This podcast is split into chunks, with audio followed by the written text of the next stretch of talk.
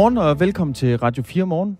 I øh, studiet på denne aprils første dag er Christian Magnus Damsgaard Jensen. Øh, I dag der skal vi øh, blandt andet runde gårdsdagens kamp, hvor, hvor Danmark jo slog Østrig med 4-0. Og dermed så er vi altså kommet ganske tilforladeligt igennem de første tre kampe i kvalifikationen til VM i Katar. Øh, vi render kampen igennem og får en øh, analyse af vores allesammens Dan Grønbæk, som altså er vært her på, på kanalen. Så skal vi også øh, forbi en øh, historie, som jeg personligt glæder mig meget til. Øh, vi har øh, øh blandt andet talt med Søren Espersen og fået ham øh, til at være med i radioen i dag, fordi for syv år siden, der blev Krim annekteret af, af Rusland, og spørger man russerne, ja, så blev Krim altså genforenet med Rusland. Det lød sådan her i slutningen af, af marts 2014, da Vladimir Putin han annoncerede ved en fest på den Røde Plads, at Krim var tilbage som selvstændig republik i den russiske føderation. Крым и Севастополь возвращаются в родную гавань. Krim og Sevastopol vender hjem til hjemlandets havn. Annekteringen eller genforeningen, den blev altså mødt med hårde restriktioner fra et samlet EU, og samtidig så indførte Rusland altså også øh, modsanktioner mod EU-landene. Særligt et øh, importforbud mod fødevarer har gjort ondt på danske landmænd og virksomheder i fødevarebranchen. Så er tiden kommet til at vende næste side i forholdet med Rusland. Bør vi, om ikke anerkende, så erkende, at Krim er russisk, og det kommer ikke til at ændre sig. Det spørger vi Søren Espersen om. Han er udenrigsordfører for Dansk Folkeparti, og det gør vi klokken cirka 25 minutter i 9. Øhm, og vi bliver faktisk lidt i, lidt i Rusland i denne øh, i dagens øh, Radio 4 morgen. Rusland, de var nemlig også de første til at udvikle coronavaccinen til mennesker, altså den øh, Sputnik 5, som flere europæiske lande jo er begyndt at købe ind af, blandt andet Ungarn og Østrig. Øhm, og nu er russerne igen først med en coronavaccine. Denne gang til dyr. Er der overhovedet behov for at coronavaccinere dyr? Det spørger vi en øh, ekspert i veterinær, øh, i veterinærmedicin om, og det gør vi klokken cirka kvart i ni. Velkommen til, velmødt og god 1. april.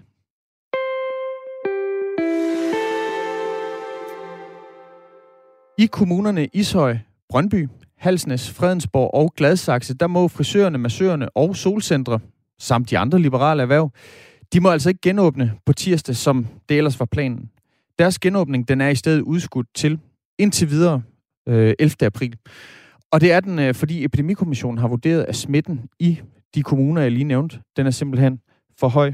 Og dermed så kan jeg sige godmorgen til dig, Steffen Jensen, borgmester for Socialdemokratiet i Halsnæs Kommune. Godmorgen, Steffen. Kan du høre mig? Ja, godmorgen. Godmorgen. Hvad siger du til, at borgerne i Halsnæs nu, øh, nu alligevel ikke kan komme til frisør på tirsdag? Jamen, jeg synes øh, selvfølgelig, det, det, det er rigtig, rigtig ærgerligt. Øh, vi har både i Halsnes og i landet selvfølgelig kørt et stort forsigtighedsprincip, hvad angår øh, de ældre og de sårbare. Det holder vi selvfølgelig fast i, men, men jeg synes lige præcis på det liberale erhverv, er der nogle øh, problematikker, som vi måske ikke helt overvejet i de praktiske nære. Altså, vi er jo gået fra stort set ingen smittet til at være en af de kommuner med flest smittet på en uge. Det vil sige, hvad hvis man åbner de liberale erhverv den ene uge, næste uge så er de lukket, og så er det ugen efter de åbner igen, og så er de lukket. Altså der er et eller andet, der skal justeres i forhold til den praktiske virkelighed, i forhold til hjælpepakker og alt det her, lige præcis med de liberale erhverv. Så, så det bekymrer mig faktisk en del. Hvad er det, der skal justeres? Jamen jeg tænker sådan set med på den her øh, at man lukker hurtigt ned, specielt på, på de områder, hvor der er mange børn og sådan noget. Det er hovedsageligt også børn, der er blevet ramt her i kommunen, øh, sådan så man kan få smittetrykket ned. Men hvis man har en, en lokal butik, så kan man jo ikke leve med, at den ene uge har du kunder, den næste uge bliver du lukket ned, den tredje uge, der har du så kunder igen, og den fjerde uge bliver du så lukket ned, fordi vi har jo set i små kommuner som Halsnes, at smittetrykket kan gå fra, fra 0 til 100 på under en uge. Og det kan alene betyde, at man så skal lukke. Øh, så derfor mener jeg, at man skal justere. Det er man nødt til at kigge på inde i forligskredsen, eller hvor man har, eller erhvervsstyrelsen, hvor man har kigget på det. Og det andet dilemma er jo også, at øh, jeg har et kvarter til den ene frisør, hvis jeg drejer til venstre, og, og den er lukket, og et kvarter til, til højre, når jeg kører ud her, den er så åben. Så der er også noget med det her flowet mellem kommunerne imellem, jeg, jeg mener kan blive en udfordring. Hvordan fik I egentlig overleveret nyheden om, at de altså må, må vente lidt med at åbne for de, de liberale erhverv? Jamen, vi fik overleveret nyheden, at vi blev ringet op af Erhvervsstyrelsen med en forvarsel om, at vi inden for nogle få timer vil få en henvendelse om, at de liberale erhverv skulle øh, fortsat holde lukket til den øh, 12. april eller 11. april, og vi får så en melding der om, om smittetrykket er på et niveau, der gør, at de så kan blive øh, åbnet. I Halsnæs Kommune, der er der lige nu øh, 262 per 100.000 smittede, altså et incidenstal på 262. Øh, regeringen har så valgt at udskyde genåbningen efter rådgivende vurdering fra Epidemikommissionen. Og Epidemikommissionen har i sin vurdering blandt andet lagt vægt på, at de her fem kommuner, hvor Halsnæs jo er en af dem, de den øh, 30. Marts 2021 altså har et incidenstal øh, over hele ugen på over 150. Den seneste uge, øh, Steffen Jensen, altså borgmester i Halsnæs Kommune, der har, øh, der har Halsnæs haft øh, 82 smittet. Synes du, det er fair, at 82 positive test nu har udskudt åbningen i nu? Jeg ved ikke, om man kan diskutere noget, der hedder fair eller unfair. Altså, der er nogle sundhedsmyndigheder, der har valgt at sagt, at det er en specifik genåbning øh, Øh, stiller nogle krav til, til, til samfundet, og der har man lagt en eller anden linje, der så hedder 150, og jeg har ikke en forudsætning for at vide, øh, om det skulle have været der eller under eller over.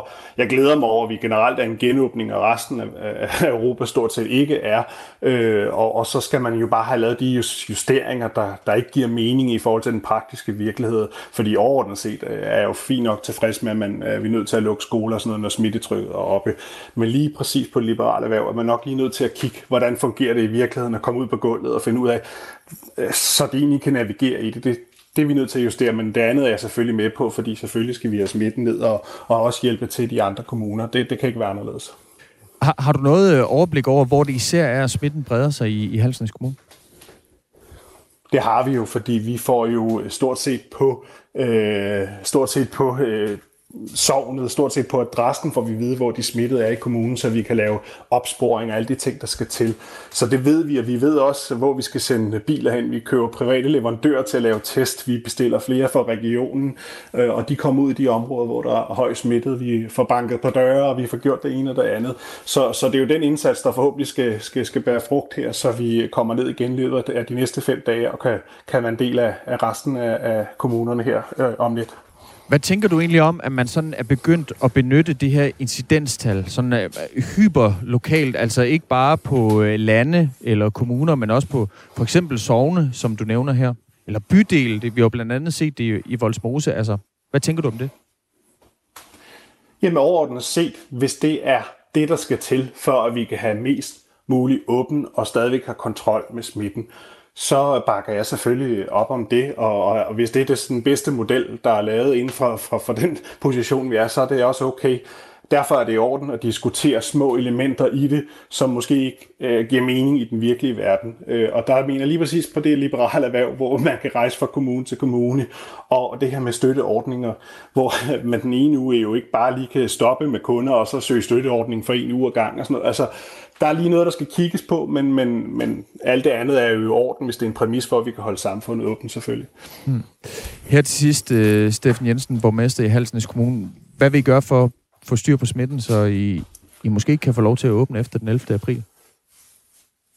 Jamen, det der er nøglen, det kender vi jo godt alle sammen, og det er jo også en, en, øh, en opfordring til kommunens borgere, ikke? at øh, uh, lade være med at, at rejse til nabokommunen og blive klippet, uh, også for at, at hjælpe de erhvervsdrivende, men, men, men vi skal jo lade os teste, og dem, der, uh, der så bliver testet positivt, skal lade sig isolere, og, man skal lave, og så laver vi jo opsporing og banker på i de områder, hvor at, uh, at smitten er høj. Altså, vi kender jo godt uh, svaret, så det er egentlig bare, at vi alle sammen giver den en ekstra tørn de næste ugers tid, så er jeg sikker på, at vi nok skal, skal komme ned af igen. Steffen Jensen, borgmester i Halsens Kommune. Tak fordi du var med. Ja, velkommen. God påske. Tak lige måde.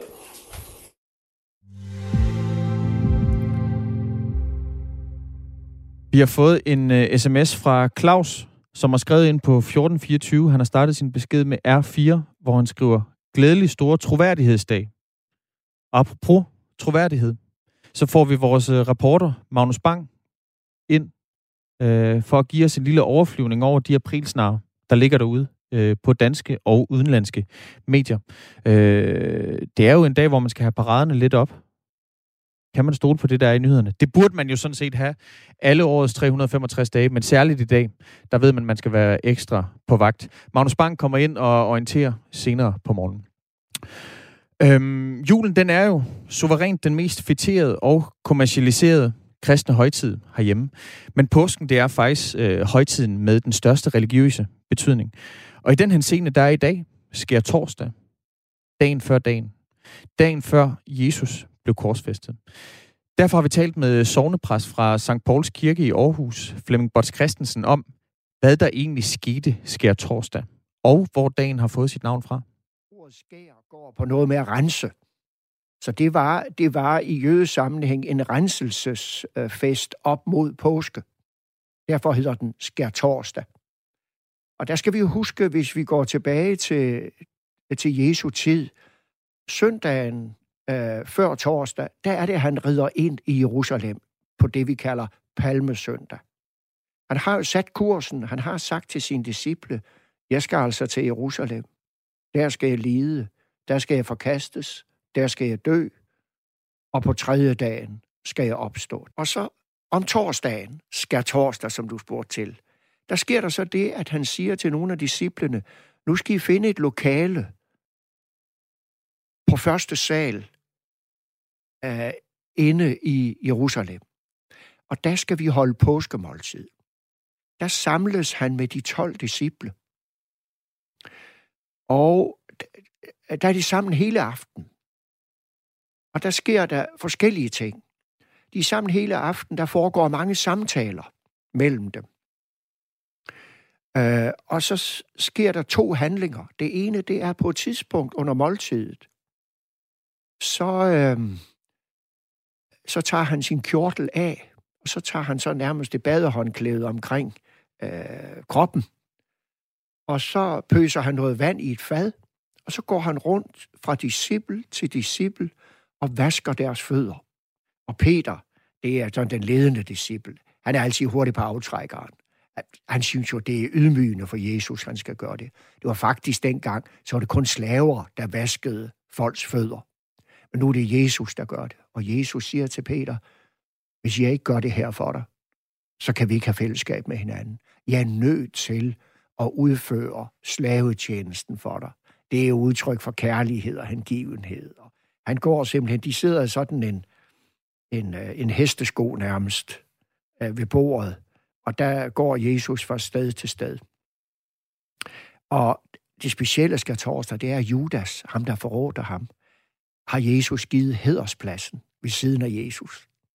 Det er jo en måde at tilkendegive kærlighed til ham på. Det er en måde at række hånd til ham på, selvom Jesus udmærket ved, hvad Judas har gang i. Han vasker deres fødder, de taler videre, og så holder de påskemåltid. Og der følger de jo ganske bestemt ritual. Prøv at forestille dig, at man har et ganske bestemt ritual, man år for år følger. Og pludselig, midt i ritualet, så, bryder, så ændrer Jesus på ritualet. Og så tager han brød op i sine hænder. Så fremsiger han takkebønnen til Gud. Så bryder han brødet i stykker. Og så siger han, dette er mit lægeme, som gives for jer. Og så sender han brødet rundt til disciplene. Så tager han øh, det store bager, den store kalk med vin i, og så siger han, den her kalk, det her bager, det er den nye pagt i mit blod, som skal udgydes for jer til søndernes forladelse. Og så deler han vinen ud, og så siger han, det er mit blod. Det skal torsdag. Efter det der, så synger de en sang, og så går de fra første sal, hvor de har holdt det her måltid, så går de øh, ned i Kedrondalen og op på begyndelsen af Oliebjerget. Der ligger der en have, det hedder Gethsemane have. Der er han med disciplene, og så tager han tre af dem med længere ind i haven. Så går han selv endnu længere ind i haven. Og der beder han til Gud om, om ikke godt han kan blive fri for den her lidelse. Den bøn beder han tre gange. Hver gang føjer han til, dog ske ikke min vilje, men din vilje. Og så bliver det klart for ham, Han skal tage det her på sig. Og så vinder han styrke. Der fortælles, der er en engel, der styrker ham. Og så rejser han sig for den der bøn, kommer tilbage til disciplene, og så er Judas og tempelvagten på vej ud i Gethsemane have for at arrestere ham. Jeg, jeg, jeg forestiller mig, at det er lige godt midnat. Vi er inde mod fredag nu. Og der, er, at, der kommer Judas og giver ham et kys på kinden. Forræderen. Der giver dig kniven, ikke? Judas kysset. Judas kysset. Lige præcis. Lige præcis. Og så siger Jesus til ham, forråder du menneskesønnen med et kys. Og så... Øh... Så det her Judas-kys, det sker lige på tærsklen til øh, det, som så senere bliver langfredag. Ja. Så altså sker torsdag, hvis vi lige skal prøve sådan at, at opsummere, det er der, vi har øh, den, den sidste nadver. Ja. Øhm, Jesus vasker fødder på sin, øh, på sine 12 disciple, ja. som et udtryk for kærlighed, ja. hengivenhed. Øh, der brydes brød. Ja. Det der er Jesu Kristi læme, og det der er Jesu Kristi blod, det kender vi jo fra, fra kirken. Nemlig. Det er vel fra, første gang... Fra nadvaren, ja. Det er vel første gang, det ritual bliver øh, udført. Det er fuldstændig korrekt. Det er der, nadveren bliver indstiftet, siger vi. Der holdes det første gang. Hvornår bliver sker torsdag så til den helligdag, vi sådan kender i dag? Det sker, jo, det sker jo over nogle år. Der er ingen tvivl om, at de første kristne i Jerusalem, de har år for år markeret de her begivenheder, de kunne huske, og så har de jo givet det videre til deres efterkommere. Så så noget som skal torsdag og langfredag og påskedag, det er noget, man har fejret helt fra begyndelsen. Det er kirkens absolut ældste højtid. Og at øh, sker torsdag, det er en øh, helligdag og dermed fridag. Det stammer faktisk helt tilbage fra 12. marts 1735, hvor kong Christian den 6. han udsendte en bekendtgørelse, der hed Sabbaten og andre helligdags tilbørlige helligholdelse. Altså tilbage fra de, de gode gamle enevældige dage. Øh, den her bekendtgørelse, den blev senere til helligdagsreformen fra 1770, hvor den altså, øh, den her helligdagsreform, den havde til formål ligesom at reducere antallet af helligdage, sådan så det arbejdende folk ikke øh, holdt fri hele tiden. Øh, det betød blandt andet, at tredje juledag blev afskaffet, tredje påskedag blev afskaffet, også tredje pinsedag blev afskaffet. Øh, men påsken fik de altså ikke lov til at, at røre ved. Øh, I morgen, der siger vi igen øh, goddag til Flemming Bots Christensen, altså sovnepræst ved St. Pauls Kirke i, i Aarhus, hvor han tager os igennem øh, langfredag.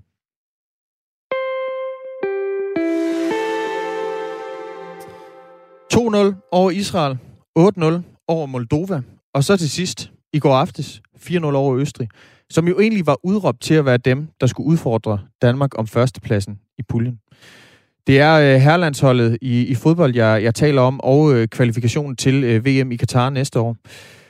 Så altså resultatet efter de første tre kampe, det er 9 point og en, øh, og en målscore på, på 14-0. Dan Grønbæk, du er vært på, på fire på foden her på kanalen. Godmorgen.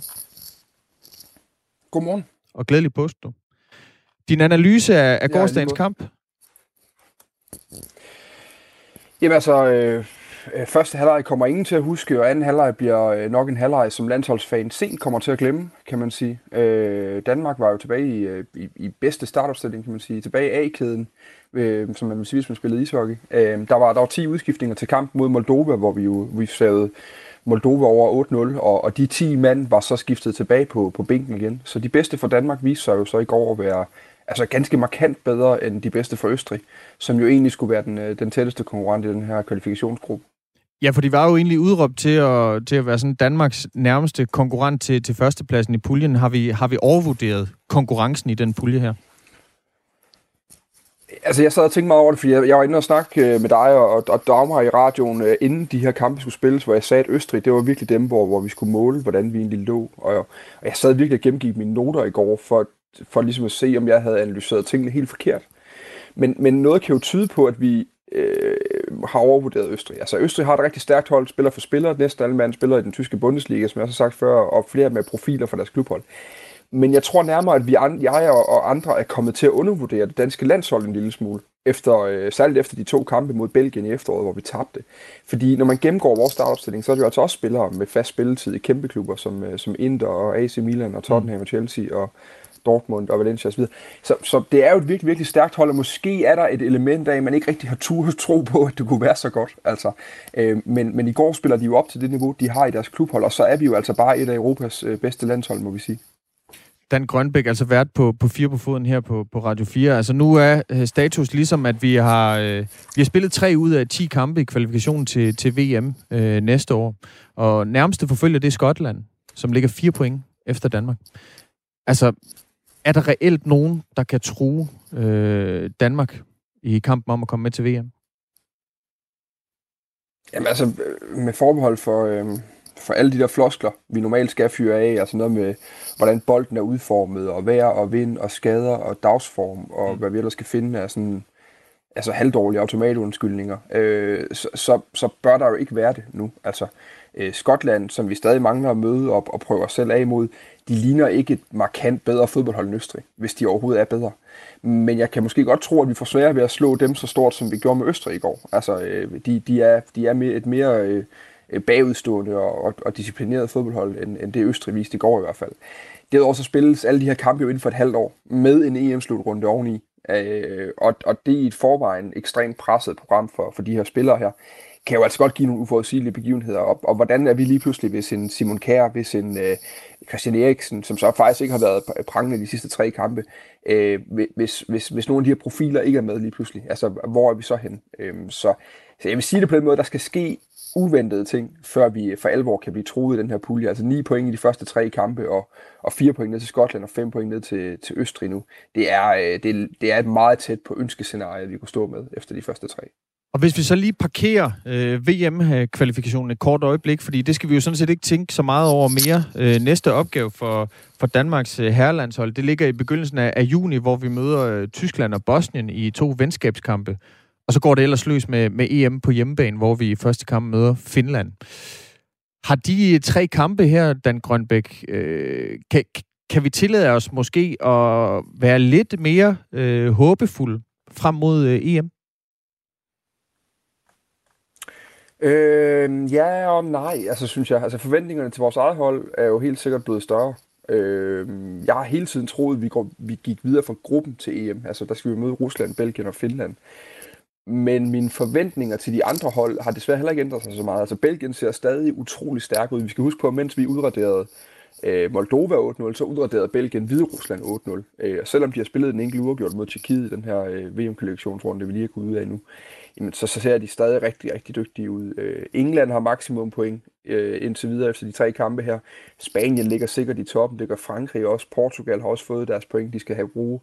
Alt det er faktisk kun Tyskland af de store hold, der for alvor ser ud til at hakle lidt i øjeblikket. Og det, og det skaber jo altså nu må vi se nogle forventninger. Altså nu må vi se, hvor, hvor vi er henne, når vi møder de store hold. Sidst vi mødte Belgien, der tabte vi øh, to gange, 4-2 og 2-0 i efteråret. Mm. Så det bliver spændende, når vi skal matches op mod de helt store her i, i foråret igen. Og, og særligt uh, Tysklandskampen i venskabskampen her i starten af juni bliver jo interessant at se. Øhm, men jeg synes altså, der er grund til at, at skrue forventningerne lidt op. Jeg faldt faktisk lige over et citat, Christian, hvis vi har tid til det, fordi Øhm, jeg, jeg, jeg har for nylig læst Kasper Juhlmanns øh, nye øh, selvbiografi, eller biografien, der er skrevet af Morten Glindvad, øh, som udkom Nå, du sagde altså for nylig, at du aldrig havde tid til at læse. Ja, men det, det, kom, det kom til mig. Øh, måske af ren, øh, ren øh, entusiasme over det her landshold, hvor godt ja. de spiller. Men på, på flappen, lige når man åbner bogen, så står der, øh, hvis et fodboldhold er godt trænet, så kan jeg se store dele af trænerens personlighed inde på banen. At træneren autentisk som leder viser spillet mig, hvad træneren er for en menneske, et menneske. I mit eget liv hader jeg, hvis andre tager kontrollen. Jeg vil selv bestemme så meget som muligt. Og det er det samme med min fodboldhold. Vi vil bestemme inde på banen. Vi vil have en offensiv tilgang til tilværelsen. Det er Kasper Juhlmann, der har sagt sådan. Og det er netop kombinationen af ham og den her talentmasse, vi har lige nu, der gør, at vi altså godt kan tillade os at have store forventninger til det her landshold i juni måned, fordi altså, det er lang tid siden, vi har set et, øh, et dansk landshold spille med både så meget soliditet og så meget spilleglæde og spillelyst og detaljer, og samtidig også være, øh, være, være på en eller anden måde enormt kyniske. Altså, vi skruer jo bare på vores chancer, og vi gør det på overbevisende måde. Og det, øh, det, det kan vi altså godt tilskrive Julemand. Det er en stille, det er ikke en revolution, han har lavet med det her landshold, men, øh, men evolutionen af landsholdet fortsætter altså i den grad med, med Kasper Julemand. Og dermed så kan vi håbefuldt se frem mod øh, EM på, på dansk jord til sommer. Dan Grønbæk, tak fordi du var med. Altså vært på, på fire på foden her på, på radioen. Nu er det ved at være tid til nyhederne med Dagmar Eben Østergaard. Mit navn det er Christian Magnus Damsgaard, og jeg er tilbage om øh, fire minutter.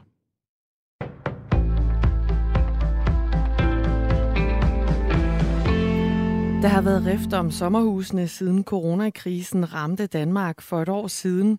Det bliver nærmest revet væk fra hylderne hos ejendomsmalerne, skriver DR i dag. Og det betyder, at antallet af sommerhuse til salg er faldet voldsomt, imens priserne stiger. De seneste tal for februar måned viser en stigning i priserne på 12,7 procent på et år. Et sommerhus på 75 kvadratmeter kostede i gennemsnit 1.237.000 kroner i april sidste år, og nu står det samme hus til en pris på 1.420.000 kroner, og det svarer til en stigning på 183.000 kroner. Ifølge direktør i Boligøkonomisk Videnscenter Kurt Lillegren, så slår sommerhushandlerne alle rekorder. Folk har rent udsagt fået kulder, siger han til DR. I fem sjællandske kommuner må liberale erhverv alligevel ikke åbne som planlagt efter påske den 6. april, og det rammer blandt andre frisør Katrine Stendal. Genåbningen af hendes salon i Fredensborg er nu udskudt til den 11. april i stedet. Og nyheden, den skal lige synge ind, siger hun til TV2 News. Men altså, det er jo som det er. Der er ikke noget at gøre ved det, og vi skal selvfølgelig passe på hinanden. Men øh, den der uvidshed og hele tiden rykke, rykke videre, rykke videre, det, ja, man får ikke de, de fedeste naver, og det er ikke godt for, for business. Men, øh, men det er som det er. De fire øvrige kommuner, hvor de liberale erhvervsgenåbning er udskudt, tæller Ishøj, Brøndby, Halsnes og Gladsaxe. Danmark ligger lunt i svinget til at kvalificere sig til VM-slutrunden i Katar. Tre sejre og en målscore på 14-0. Det er status for det danske fodboldlandshold efter gårdsdagens imponerende 4-0 sejr over Østrig.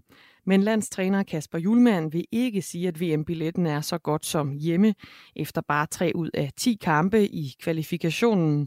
Det er foregribe begivenhederne, siger han, men vi har et fantastisk udgangspunkt, og jeg er jublende lykkelig over, hvordan vi har eksekveret de her tre kampe på seks døgn, siger Kasper Julemand til Kanal 5. Og VM-kvalifikationen den fortsætter til efteråret, og inden der skal Danmark spille en EM-slutrunde. Brasilien har sat flere kedelige rekorder. Der er registreret knap 3.900 nye dødstilfælde med covid-19 på et døgn, hvilket er det hidtil højeste i landet på et døgn, oplyser landets sundhedsministerium. Samtidig så står det klart, at marts måned er den dødeligste måned under hele pandemien i Brasilien, med godt 66.600 dødsfald relateret til coronavirus. I absolute tal er Brasilien det land i verden med næst flest coronadøde kun overgået af USA, Siden pandemiens begyndelse har knap 317.000 covid-19-patienter mistet livet, og det svarer til 150 døde per 100.000 indbyggere. Til sammenligning så har Danmark 41 dødsfald per 100.000 indbyggere. USA's præsident Joe Biden har præsenteret et forslag om at investere 2.000 milliarder dollar i landets økonomi de kommende otte år, skriver Reuters. Saltvandsindsprøjtningen skal blandt andet bruges til at omlægge USA's økonomi og give infrastrukturen og energi- og klimaområdet et løft. Bidens administration vil blandt andet bruge 621 milliarder dollar på at sende millioner af amerikanere i arbejde med at genopbygge USA's skræntende motorveje, broer og havne. Forslaget indeholder også en historisk stor investering i markedet for elektriske biler. Her først på dagen skyder i den sydlige del af landet lidt regn, men det klarer op fra nord og bliver tørt med en del sol. Temperaturerne de lander mellem 7 og 12 grader. Det var nyhederne her på Radio 4 med Dagmar Eben Østergaard.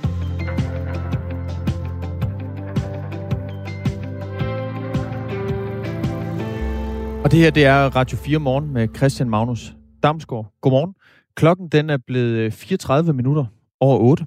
Og dermed så har vi stadig en uh, halv time tilbage af denne dags uh, Radio 4 morgen. 1. april jo. Og det er der flere af jer, der skriver ind om på 1424, starter jeres besked med, med R4. Øh, coronavaccinen til dyr? Spørgsmålstegn. Spændende. Glædelig 1. april, kære hilsen, Lisbeth. Det, det, er, det er ikke en 1. april nyhed, det her, Lisbeth. Den er god nok. Der er udviklet en coronavaccine til dyr. Hvis man vil høre flere sådan øh, 1. april nyheder, altså simpelthen nyheder, der ikke passer, så, øh, så kan I godt blive hængende. Fordi øh, Magnus Bang, betroede reporter her på Radio 4 Morgen. Han kommer ind, og så samler han lige sådan øh, de bedste højdepunkter fra, øh, fra aprilsnarne derude, øh, fra inden- og udenlandske medier. Så hæng på, hvis det er noget, man ser frem til. Jeg, jeg har set særlig meget frem til det, vi skal til nu.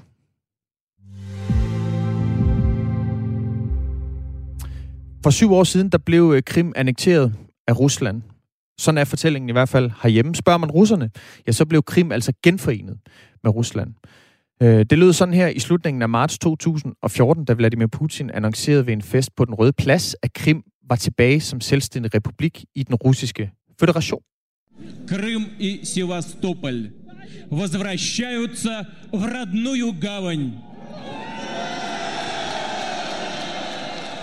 К родным берегам, в порт постоянной приписки, в Россию. Krim og Sevastopol vender tilbage til fædrelandets havn, til hjemstavnens kyster, til Rusland, lød det altså på den røde plads fra præsident Vladimir Putin. Annekteringen eller genforeningen blev mødt med hårde restriktioner fra et samlet EU, og samtidig så har Rusland altså også indført modsanktioner mod EU-landene. Øh, særligt importforbud mod fødevarer har gjort ondt på danske landmænd og virksomheder i, i fødevarebranchen herhjemme. Og spørgsmålet er jo så, er tiden kommet til at lægge fortiden bag sig i forholdet med Rusland? Bør Danmark anerkende Krim som russisk territorium? Søren Espersen, godmorgen. Godmorgen. Udenrigsordfører for Dansk Folkeparti. Er tiden kommet til at, til at starte et nyt kapitel i forholdet med Rusland? Jeg synes, tiden er kommet, om ikke til en anerkendelse, men så en, til en erkendelse af, at det bliver ikke anderledes. Og det er ikke noget med Putin at gøre. Det er vil være den russiske politik de næste 500 år, at Krim som en selvfølge hører med til, til Rusland. Og vi har bundet vores sanktioner og reaktioner op på øh, netop det her med tilbagelevering til Ukraine. Og der må jeg sige, hvis det, er, hvis det holder stik, man holder fast ved det fra EU's side, USA's side, jamen så øh, kan vi ikke handle fornuftigt og ordentligt med Rusland de næste 500 år. Da vi talte sammen, øh, inden du skulle være med her i radioen, øh, Søren Espersen, der sagde du, at du, at du ikke vil bruge ordet anerkende, men at du mener, ja. det er på tide at erkende, at Krim, det er russisk, og sådan kommer det til at være i, i al evighed. Hvorfor den distinktion mellem anerkende og erkende? Nej, men jeg synes ikke, man skal anerkende det, der skete. Øh, bestemt ikke, og, og jeg synes, at man måske skulle have gjort det på en anden måde. Øh, men øh, hellere, øh, jeg vil ikke bruge det udtryk anerkende, jeg vil bruge det udtryk, det er erkende. Altså erkende, at der er noget rent pragmatisk, der ikke vil blive anderledes.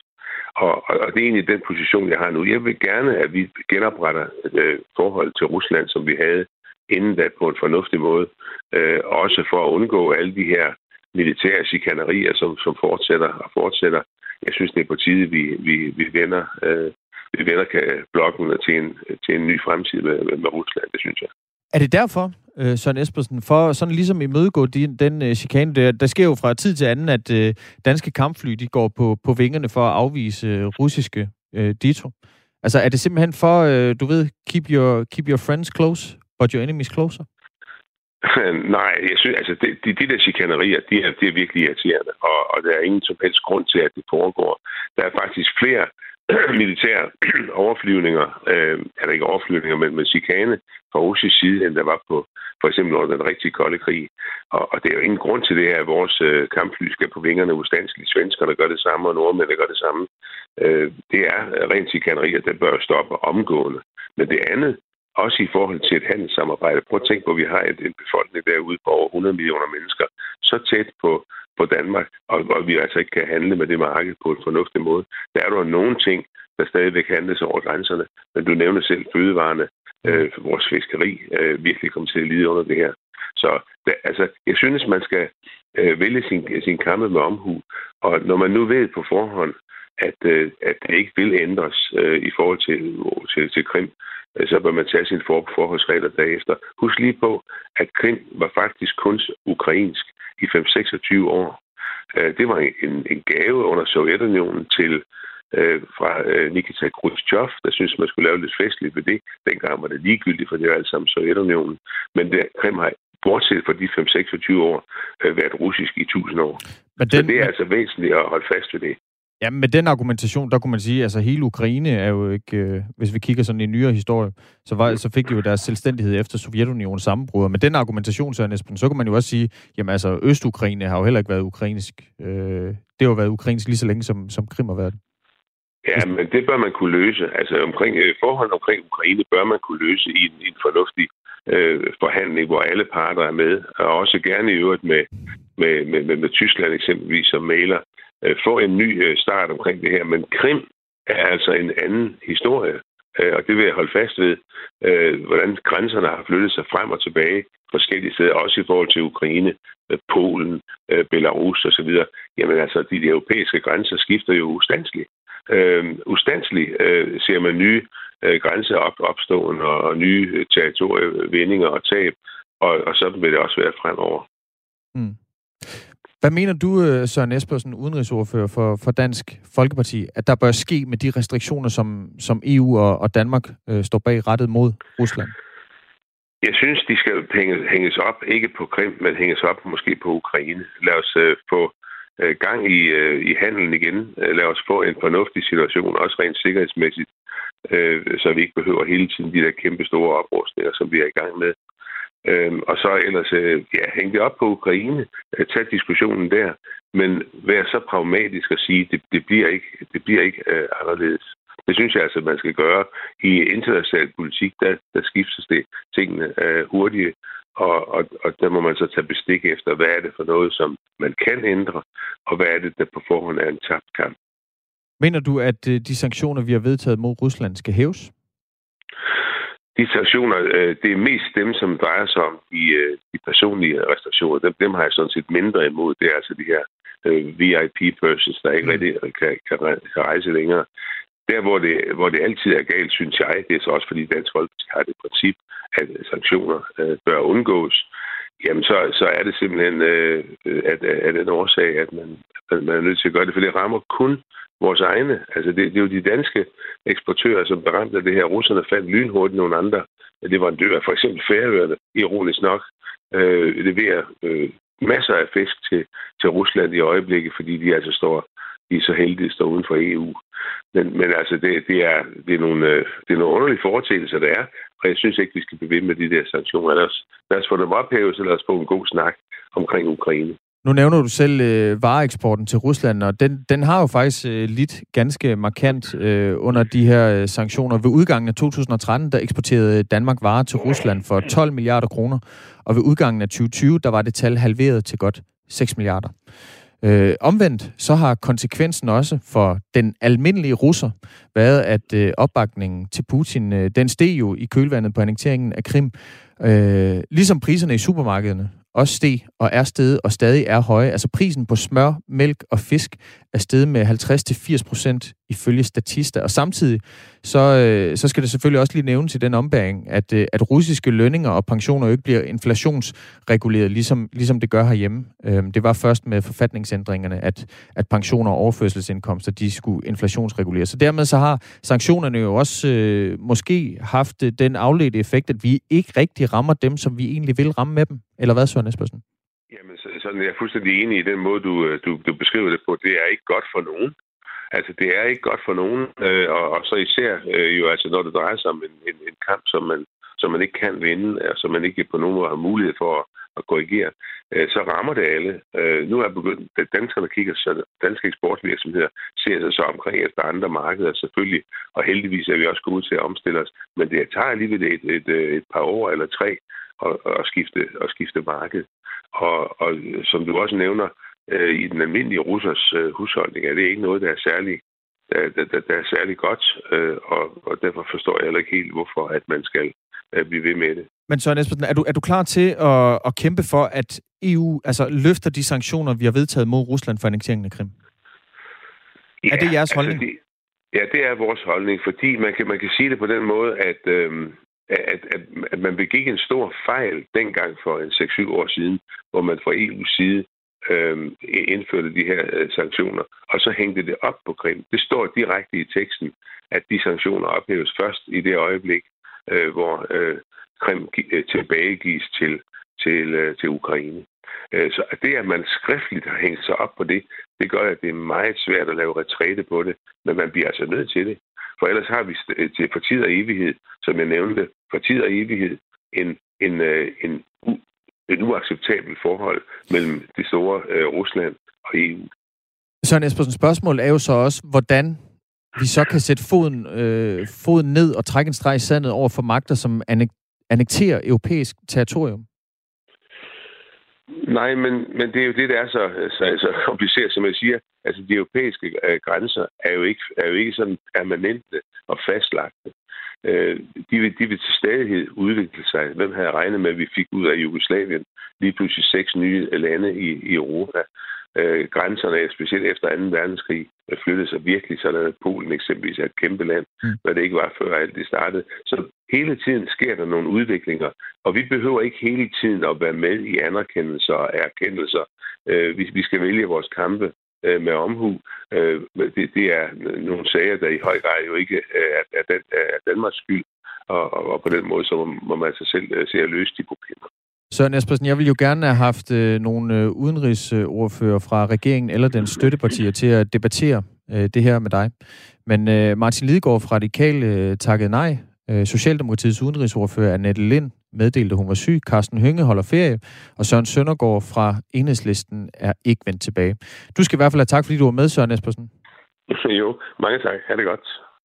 Altså Hej. udenrigsordfører for, for Dansk Folkeparti. Og med det så er klokken blevet 14 minutter i 9. Du lytter til Radio 4 morgen. Godmorgen. Og når jeg kigger i øh, min rundown, det er sådan et sted, hvor jeg kan se, øh, hvad vi ligesom skal til øh, øh, sådan i løbet af, af morgenen her, så kan jeg se, at der er et sted, hvor der bare står Banks Corner. Og det er fordi, vi, skal, vi har fået dig i studiet, Magnus Bang, reporter her på Radio 4 Morgen. Godmorgen. Godmorgen. Det er jo den 1. Øh, april i dag, hvor man skal have paraderne lidt op, være ekstra på vagt. Hvad har du, øh, har du, øh, du har studeret?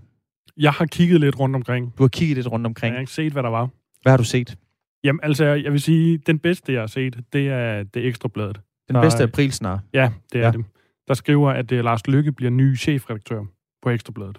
Ja. Et Poul Madsen stoppede jo for nylig, og nu er det altså Lars Lykke, der skal overtage. Okay. Og det, hvad, hvad, ja. hvad giver det som? Er der nogen sådan øh, begrundelse for, at Lars Lykke han vil, vil passe godt ind på Ekstrabladet? Nej. I har jo været øh, ude efter ham, altså både med nogle, øh, en, øh, en øh, lækker lejlighed på Nyhavn, som han fik øh, billigt ja. øh, til billig husleje. De er også lidt efter ham i deres præsentation. Fra politiker Lars til privat Lars, nu til ekstra Lars. Ekstra Lars? Ja. Det, det synes jeg næsten, vi skal lade stå. Det lad stå. Vil du have en øh, lille skiller, når, inden vi går til næste april? Jamen, det kan du godt... Øh, ja. Det var altså 1. april snart med Magnus Bank, reporter her på Radio 4 Morgen. Hvad er næste? Jamen, så tror jeg, vi hopper til, til en af de her kommuner. Det er ikke kun medier, der laver aprilsnare. Kommuner synes også, det er meget sjovt at være med på. Og der er jo det her projekt, hvor en hel masse kommuner, de vil være lidt mere vilde, lidt mere vild natur. Og øh, Egedal Kommune, det er en af de kommuner. Derfor der har de sagt, vi vil, de inviterer altså ulvene indenfor. De vil importere nogle ulve fra Jylland mm-hmm. og sætte dem ud. Og det, det er de godt klar over, at borgerne ikke er tilfredse med, så derfor så giver de også en øh, overfaldsalarm. Er det, altså overfaldsalarmer til, til borgerne, sådan så de kan blive bevidst, der er en ulv, der, der angriber dem? Ja. Det er Idal Kommune. Har vi, noget, har vi noget indtryk af, om det er noget, folk bider på? Øh, nej, nej. Jeg tror ikke, der er nogen... Jeg har ikke fundet nogen aprilsnar, som folk hopper på. Nej. Så de er jo dårlige på den måde, kan man sige. Det, det er også det, der er lidt af kunsten, ikke? Altså, det skal også være så ekstremt, at det ikke rigtigt kan være rigtigt, fordi altså, de bedste aprilsnar, men også dem, som skaber mest, altså virak, det er jo dem, hvor man simpelthen ikke, ikke kan lure, om det er rigtigt eller ej. Ja, faktisk Simon, der sidder ude i, i producer her. Simon Sandemann, vores producer her ja, på Radio Han hoppede faktisk på den her med Edal. Ja. Men han er ikke, det er overskriften. Det kan ske. Er det så overraskende? Nej. Nej. En af de realistiske, det er, at Superligaen indfører reklamer i varepausen. Det er da faktisk en god idé. Ja, så der lige kommer en... De, det her, der er det så en reklame for Qatar Airways. Det er Bold.dk, der bringer den april snart. Mm. Og øh, ja... Spilreklamer jeg, måske også. Ja, det kunne man gøre i varepausen. Lige mm. måske også på, er der mål? Hallo? Ja. Det, det er da en god idé. Det er fremragende. Jeg ringer direkte til, til nogen efter det her. Hvis jeg lige må slutte med en, den sjoveste på, øh, jeg har set, så er det altså, at Jobindex netop har slået en stilling op, hvor man kan blive digital chef for småtingsafdelingen i statsministeriet. Ja, det er en god idé. Og det går simpelthen ud på, at man skal ja, vurdere det, der ikke er med i lovene. Så skal man ligesom vurdere, hvor meget støj kan der accepteres fra overboen en søndag kl. 14 i det sydlige, sydlige Lemvi. Okay. Ja, Jamen altså, en, øh, en lovklasker. Ja, det er jobnyt. Magnus Bang, tak fordi du kom forbi. Det var så lidt. Banks Corner, altså et øh, fast element, som vi altid har med her 1. april øh, på Radio 4 morgen. Klokken er blevet 10 minutter i 9. Tak for det, Magnus. Det var så lidt.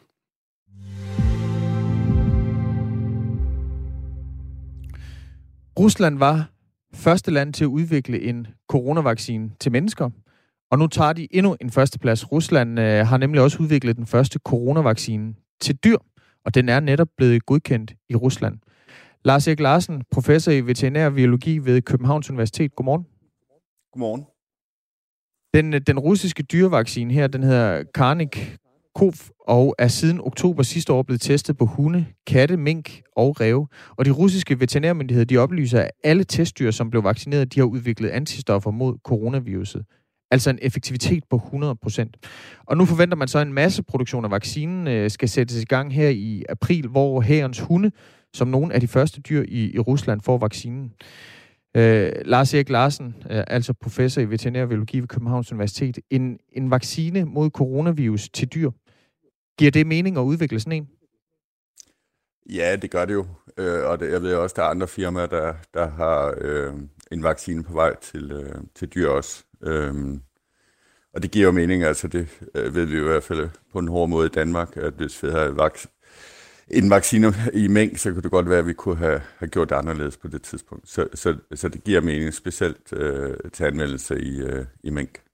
Ja, fordi jeg, det vil så være mit næste spørgsmål til dig, Lars Erik Larsen. Altså, hvis vi nu havde haft den her vaccine i efteråret, da vi begyndte at tale om, øh, eller regeringen jo øh, besluttede sig for at nedslagte hele det danske minkerhverv, havde vi så kunne redde øh, de danske minkbestande? Ja, altså det er jo, altså det er jo svært at sige, og det, det der er, er selvfølgelig det med, med vacciner er jo, at, at de beskytter mod, øh, mod alvorlige sygdomme. Det er jo ligesom til, til mennesker. Nu, nu kender jeg ikke dokumentationen på den her, men, men den stopper nok ikke virusudskillelsen. Og det, det er jo det, der har været et problem med mængden også, at, at øh, de udskiller øh, virus og på den måde øh, kunne smitte mennesker. Så det ved jeg ikke, om det havde, altså det havde der været en, en, en mulighed at, at kunne anvende det, specielt hvis vi har haft det i, øh, altså i, jo, allerede i oktober måned. Øh, men, men altså, det er jo rent spekulativt. Mm. Men altså, det giver mening at, at, at, at kan bruge den her vaccine til, øh, til dyr, øh, fordi det formodentlig vil nedsætte udskillelsen, og der er jo mink øh, rigtig mange andre steder, øh, blandt andet i Rusland. Ja, hvilke dyr vil det give mening at vaccinere mod coronavirus? Jamen altså, det vi ved omkring, omkring dyr, så, så er det jo her, mink altså er, er rigtig, rigtig modtagelig. Øhm, og så er der, har der jo været rapporter om, øh, altså det næstmeste, det er nok katte, øh, kattedyr.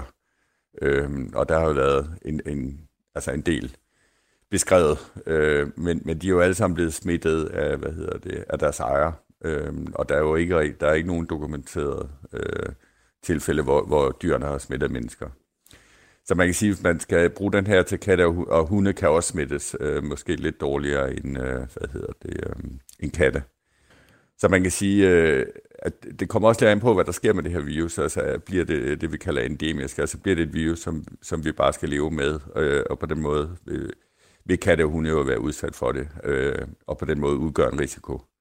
Øh, så det er da et meget godt øh, redskab, men om øh, alle bare nu skal gå ned og få vaccineret deres hunde og katte, det, så det, det er svært at vurdere, om, om det er nødvendigt. Men det, der, hvor jeg også tænker, det primært måske kunne finde anvendelse, det var jo i øh, produktionsdyr. Altså øh, mink, som vi har været forbi, øh, svin, øh, køer, øh, fjerkræ måske også. Altså der, hvor det virkelig kan have nogle grælde økonomiske konsekvenser for personer og øh, for lande, hvis man bliver nødt til at, at nedslagte øh, de her, øh, de her brugstyr. Altså er det ikke primært der, man skal, man skal, man skal anvende sådan en vaccine, eller er det også i private husholdninger? Jamen altså, nu er det jo mink, der primært... Altså, mink er meget modtagelige, og der, altså, det har vi set alle steder, Holland, Danmark og, og Spanien osv. Der er altså stadigvæk nogen, øh, noget, der indikerer, at, at grise, øh, kvæg og, øh, øh, og fjerkræ er, er modtagelige over for det her virus. Altså, der, der er lavet en række eksperimentelle studier, og der er ikke nogen, øh, altså der er, ikke, der er et enkelt studie, der har kunne genfinde øh, virus på en enkelt dag hos, hos svin. men der er heller ikke nogen øh, rapporteret. Så, altså, at begynde at bruge det her, den her vaccine i, i de tre dyrearter, det, altså det, det mener jeg simpelthen ikke er fagligt øh, begrundet, fordi de, de er bare ikke modtagelige over for det her virus. Men, øh, så, så, så det mener jeg simpelthen ikke, man skal.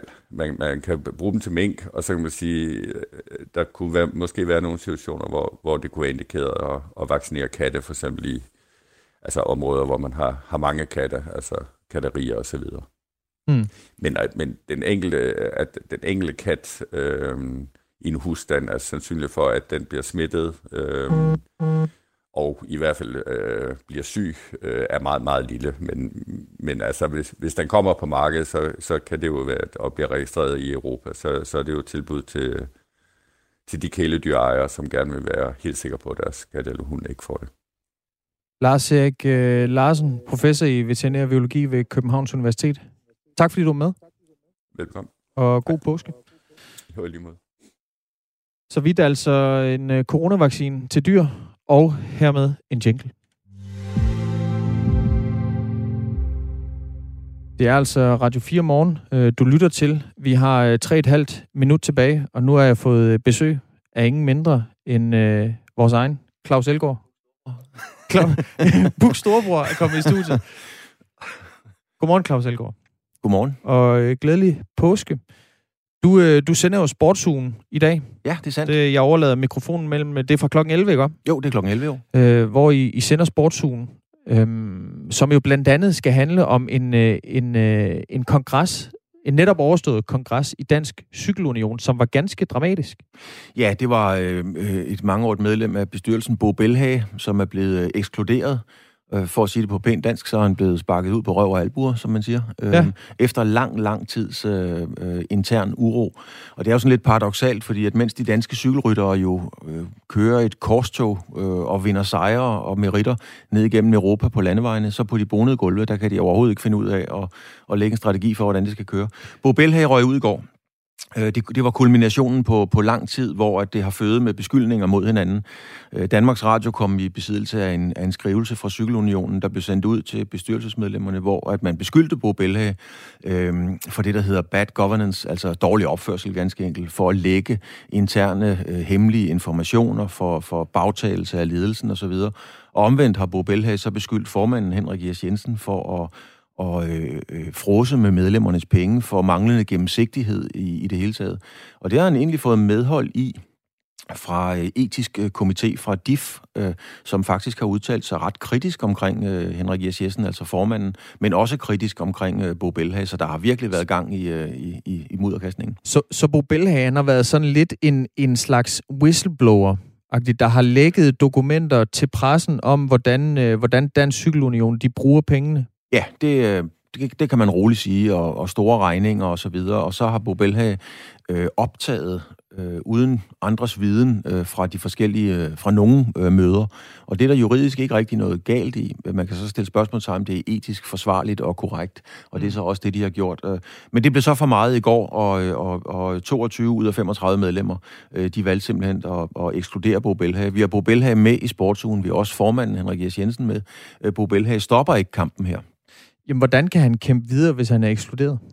Det kan han jo for eksempel ved at gå til, øh, til øh, Kulturministeriet, fordi at, øh, det er jo ligesom øh, Joy, som er... Som Joy er Mogensen, ja. Ja, Joy Mogensen, vores kulturminister fra Socialdemokratiet, som jo er ligesom sportens øverste instans, og han, han, han mener, at den er så galt fat i Danmarks Cykelunion, så, så det kunne have øh, øh, Kulturministeriets interesse og rent faktisk gennemgå, hvad der, hvad der egentlig foregår. Hvad blev givet som øh, begrundelse til at ekskludere Dårlig, Bo Belhage? Øh, helt enkelt øh, samarbejdsvanskeligheder. Altså, han var en stopklods for samarbejdet. Han øh, skabte dårlig stemning, og han lækkede, som sagt, de her forskellige oplysninger. Så det var begrundelsen, altså øh, dårlig opførsel, ganske enkelt. Er der andet på, på tapetet i dagens øh, sportsuge? Ja, det er der da i hvert fald. Øh, vi, vi snakker selvfølgelig... Øh, ja, nu kan jeg ikke engang huske det. Øh, du sidder jo inde hos dig jo her. Vi snakker håndbold, vi snakker... Øh, ja, hvad fanden snakker vi mere? Ved du hvad? Det, hvis man vil høre, øh, hvad fanden der egentlig er på programmet i Sportsugen, så skal man altså tænde for radio. Ja, vi sidder derude, hele redaktionen nu her, og kæmper med det lige nu, så bliver jeg jo lige hørt ind i studiet, så jeg kender du det, klappen gik bare fuldstændig ned. og ved du hvad, vi får åbnet den, øh, den klap inden øh, klokken 11. Tak fordi du kom, Claus Elgaard. Det var godt. Nu er der nyheder.